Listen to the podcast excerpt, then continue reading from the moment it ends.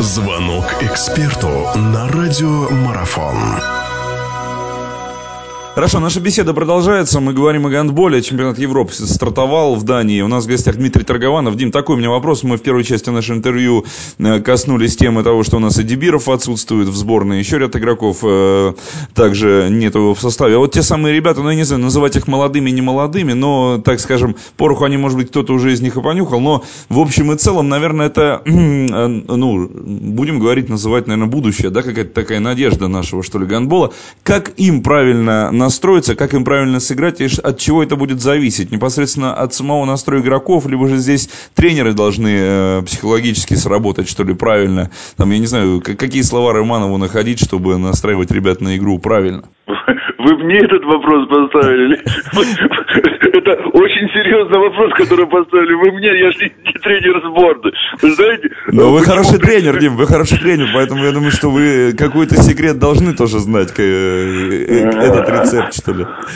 Одни, одних секретов мало, понимаете, это самое. Тут вопрос в том, что, например, э, я не знаю, э, понимаете, сейчас показывает первая игра. Первая игра, она очень будет тяжелой.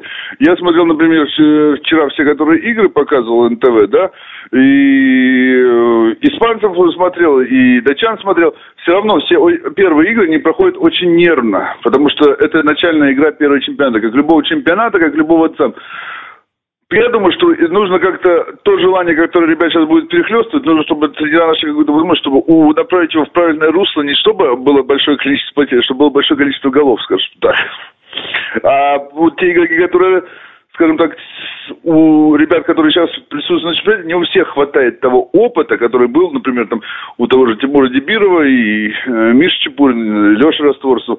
Поэтому, хотя там есть и Сережа Горбок, и Сергей Шельменко, и они могут все это направить в правильное русло, я так думаю. Ну вот мы про группу заговорили, группу смерти, да, действительно называют эту группу С, в которой сборная России. Здесь в этом квартете сербы, французы, Польша. Мы начинаем с французами, да, мы о них сегодня поговорили. Сербы, поляки. Вообще, наверное, удобного соперника здесь для нас нету. Вот если так просто коснуться каждой сборной, чем она сильна и на что обратить внимание следует нашим гонболистам в игре против этих команд.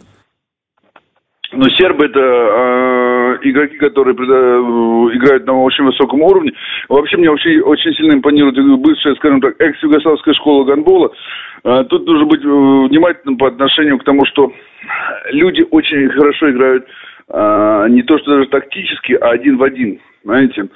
И защита, хорошо, если они будут защищаться против нас 6-0, если они будут защищаться 3-2-1, защиту для нас будет это очень тяжело. Это защита, которая не особенно удобна для российской сборной. Поляки, э, поляки, я честно могу сказать, давно не видел, но практически все игроки собраны в Кельце. Э, будет каждый игрок индивидуально по-своему. Единственное, что все обе сборные, это они проповедуют все-таки скоростной э, гандбол. Так что нужно быть физически готов очень к этим двум, ко всем играм, скажем так. Посмотрим, как у нас команда готова. Продолжение беседы через мгновение. Оставайтесь на радиомарафон.